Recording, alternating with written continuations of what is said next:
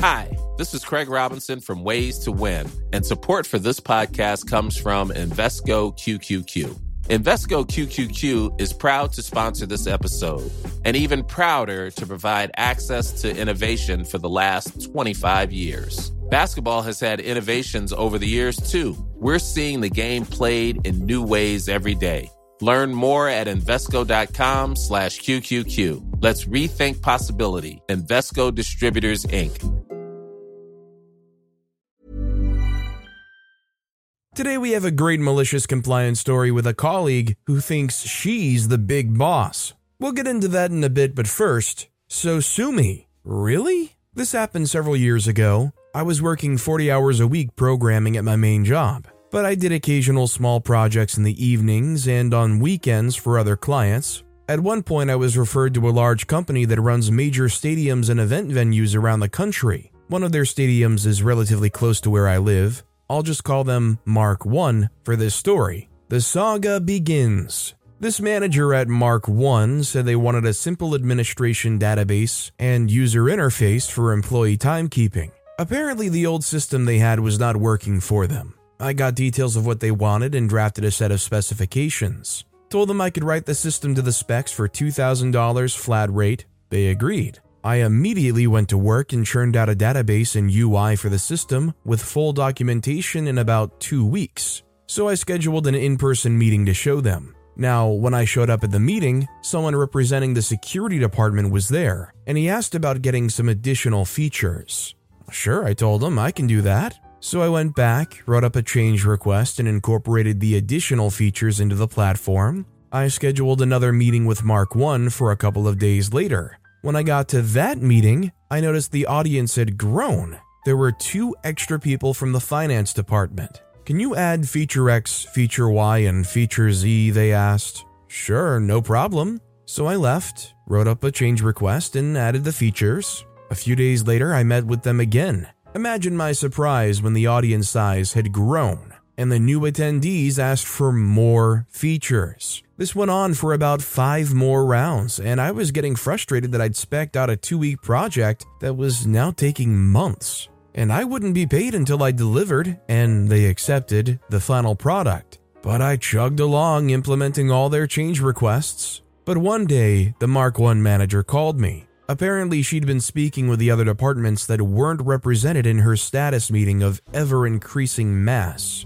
She gave me a list of dozens of new features they wanted, some of which would require a complete redesign of the core database and an overhaul of the UI. I had had enough. I told her, This is a complete overhaul of the original spec. I'll have to redesign and rebuild this from the ground up. Well, that's not my problem, she responded. I said, Well, actually, it is. I'm not going to design and build an entirely new system until you pay me for the current one, built to the specs we agreed on. After a short pause, she dropped a bomb on me. Well, we're not going to renegotiate. You can consider this project canceled. I said, That's not how this works. You still have to pay me for the work I've done. She said, No, I don't. You haven't delivered anything. Sue me. And she hung up. Cue the malicious compliance. Meet me at the courthouse. I took Mark 1 manager's advice and went to the courthouse the next day to file in small claims court to recover $2,000 from Mark 1. On my court date a couple of months later, I went down to the courthouse and was greeted by an arbitrator. In my state, they have court appointed arbitrators meet the litigants when they arrive to see if the parties can sort out the case with an agreement to maximize the judge's time. The arbitrator asked me, is there anything you would agree to to resolve this immediately? I thought about it and said, if they'll pay me 90%, $1,800, right now, I'll drop the suit. He then went into a side room where the Mark 1 manager and the corporate lawyer were hanging out. I heard her screaming that they would either pay it all or pay zero. The arbitrator came to me with the news, and I told him, I heard, and I'm happy to take it all. He laughed and said, No, they want to go to trial. Fast forward a couple of hours. Fast forward is a funny phrase considering how slow the court moved, but hey, and we're standing in front of the judge. I'm at my table alone, and the Mark 1 manager and lawyer are standing at the opposite table. The judge asked Mark 1 manager to tell her side first. She went into a very long speech about the project and corporate America and apple pie and thermonuclear weapons, and honestly, I have no idea because I stopped listening about 28 minutes ago. She talked nonstop for at least 30 minutes. Then the judge asked me for my story. Now, I wasn't maliciously ignoring Mark 1 manager's long winded tale of political intrigue and patriotism. I was actually formulating a strategy Many of us have those stubborn pounds that seem impossible to lose, no matter how good we eat or how hard we work out. My solution is PlushCare. PlushCare is a leading telehealth provider with doctors who are there for you day and night to partner with you in your weight loss journey. They can prescribe FDA-approved weight loss medications like Wegovy and Zepbound for those who qualify. Plus, they accept most insurance plans. To get started, visit plushcare.com slash weight loss. That's plushcare.com slash weight loss. Millions of people have lost weight with personalized plans from Noom, like Evan, who can't stand salads and still lost 50 pounds. Salads, generally, for most people, are the easy button, right? For me, that wasn't an option. I never really was a salad guy. That's just not who I am. But Noom worked for me. Get your personalized plan today at Noom.com. Real Noom user compensated to provide their story. In four weeks, the typical Noom user can expect to lose one to two pounds per week. Individual results may vary. Storytime is sponsored by BetterHelp. Nearly everyone at some point in their life will struggle with their mental health, whether that's something stressful at work, in a personal relationship, or something else. I know that I really struggled with anxiety in my early 20s, and therapy was a massive help for me. That's why I'm a massive fan of therapy and today's sponsor, BetterHelp. If there is anything in your life, big or small, that is negatively affecting you, get it off your chest with BetterHelp.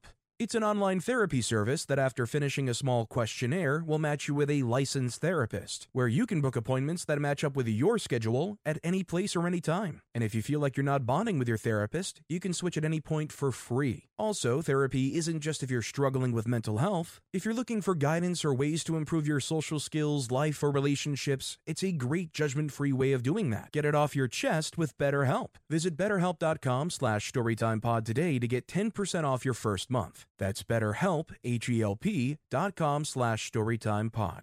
I thought to myself, the judge probably had people who like to speechify in front of him all day, every day. I also thought he might appreciate a short and sweet story that got straight to the point and didn't waste his time. So I said, Your Honor, they agreed to pay me $2,000 to design and build a software system for them. I completed the work based on the agreed specs, and then they decided to cancel the project after I was done. That was it. Then the judge asked me, How do I know you did the work? I had printed out the specs, change requests, documentation, and source code the night before. I lifted a ream of paper, 500 pages, from my table and offered it to the bailiff. Here's the code I wrote for them, Your Honor. The bailiff came to take it from me, and the judge waved him off. They said, No need, I can see it from here. The judge then asked Mark 1 manager, Is this true? She looked like she was in a daze. Uh, yes? Then I find for the plaintiff in the amount of $2,000.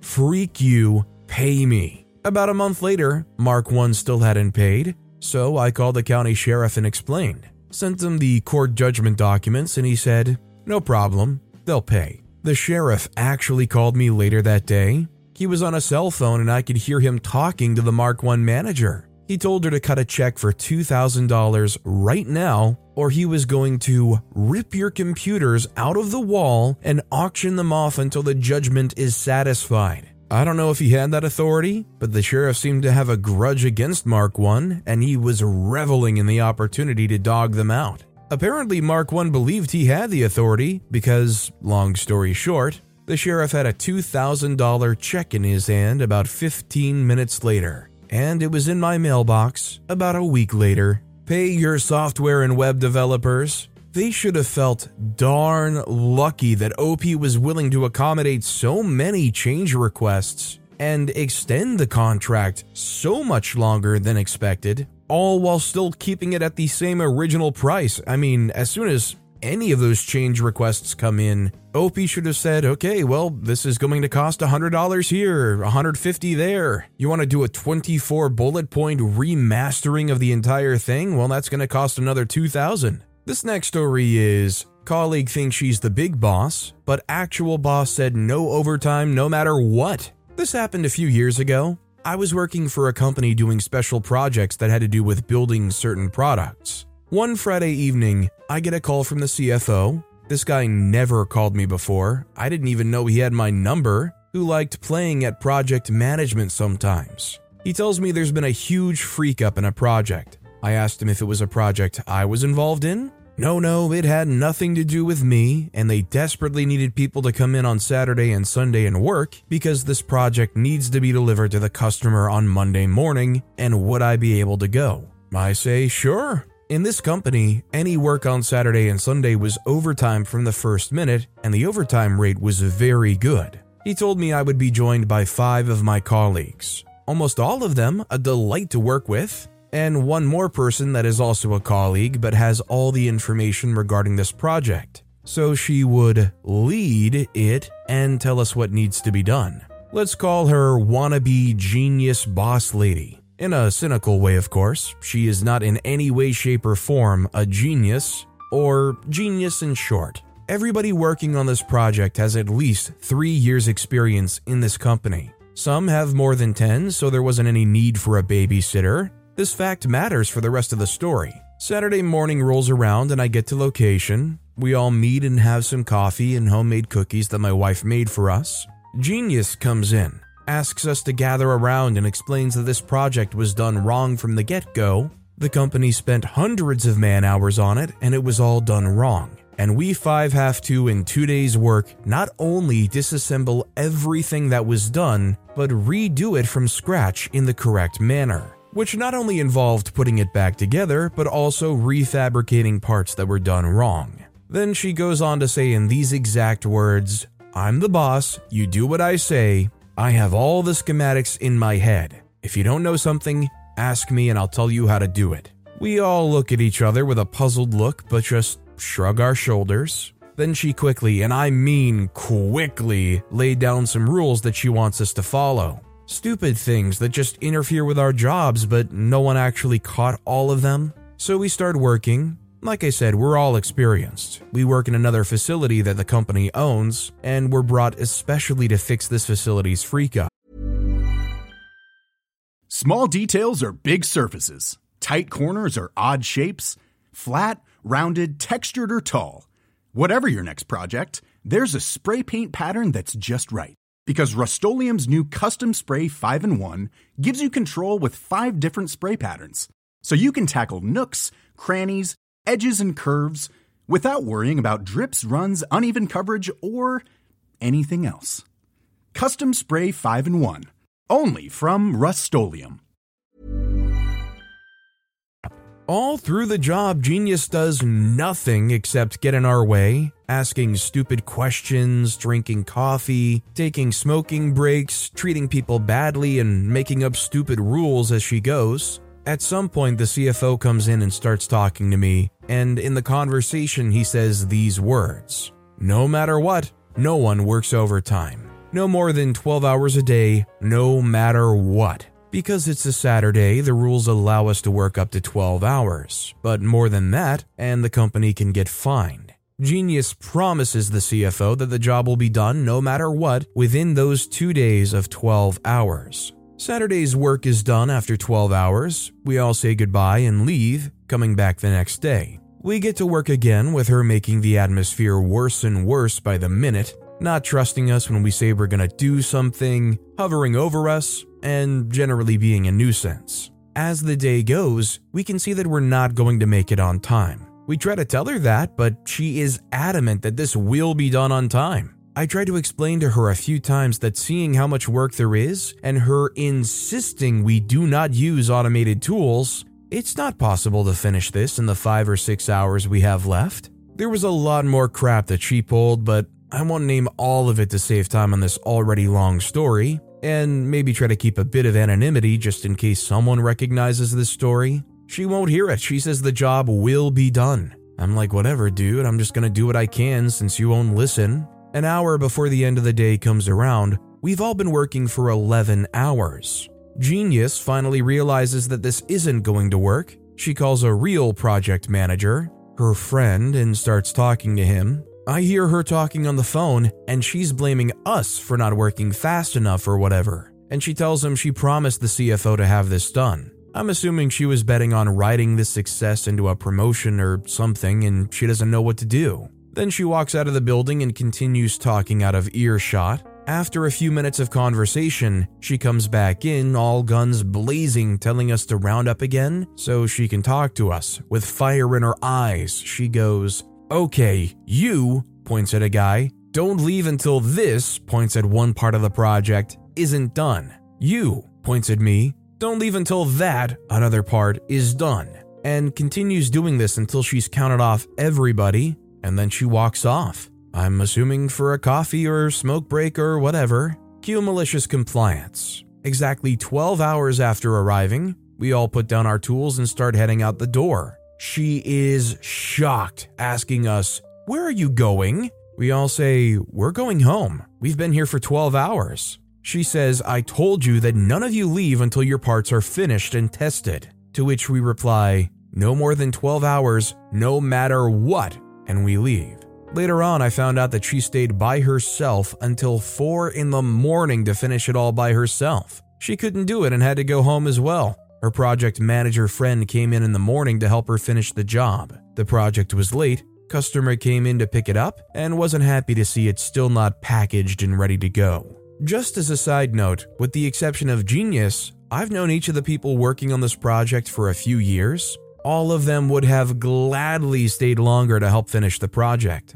They've done so many times in the past when called upon. If she didn't treat us so badly, we made sure to make management aware of this, and she was never given another opportunity to manage anything. Yeah, as management, hearing that not only did she not organize things well enough to get it done within the guaranteed rate, but the fact that they were so awful that they wouldn't have even have picked up the slack regardless really helps cement their role in this company going forward. Our next story is Boss insisted I work in the office today. My boss and I had a disagreement about working from home this week. The office is in San Francisco. I live in the East Bay and need to cross the Bay Bridge to get to work. We had an important presentation scheduled today, I wanted to do it virtual because the APEC meeting is in San Francisco this week and everything seems disrupted. President Biden and Chinese President Xi are here. It's a two hour commute on a typical day, and I told my boss it might not be feasible to come in this week. He insisted I come in, so I said okay, but don't blame me if I get stuck in traffic. We had a pretty heated discussion about it. So today, there's a huge backup on every freeway toward the Bay Bridge because protesters have chained themselves across all five lanes. The bridge is completely closed. Now, the boss wants me to do the presentation virtual, but I told him I can't. I'm stuck in traffic. I can't operate my vehicle and do the presentation. You'll have to do it without me. But he isn't really qualified. What matters the most here is OP covered their butt. They said, hey, if this happens and I'm expecting it to, don't be mad at me. I'm warning you now. At least they've got some foresight about how traffic in San Francisco can be. But with that being said, that's all the time we have for today. Now, if you want to hear another awesome malicious compliance story, check out that video on the left. Or if you missed my latest video, check out that video on the right. That said, I'll see you all next time with some more stories.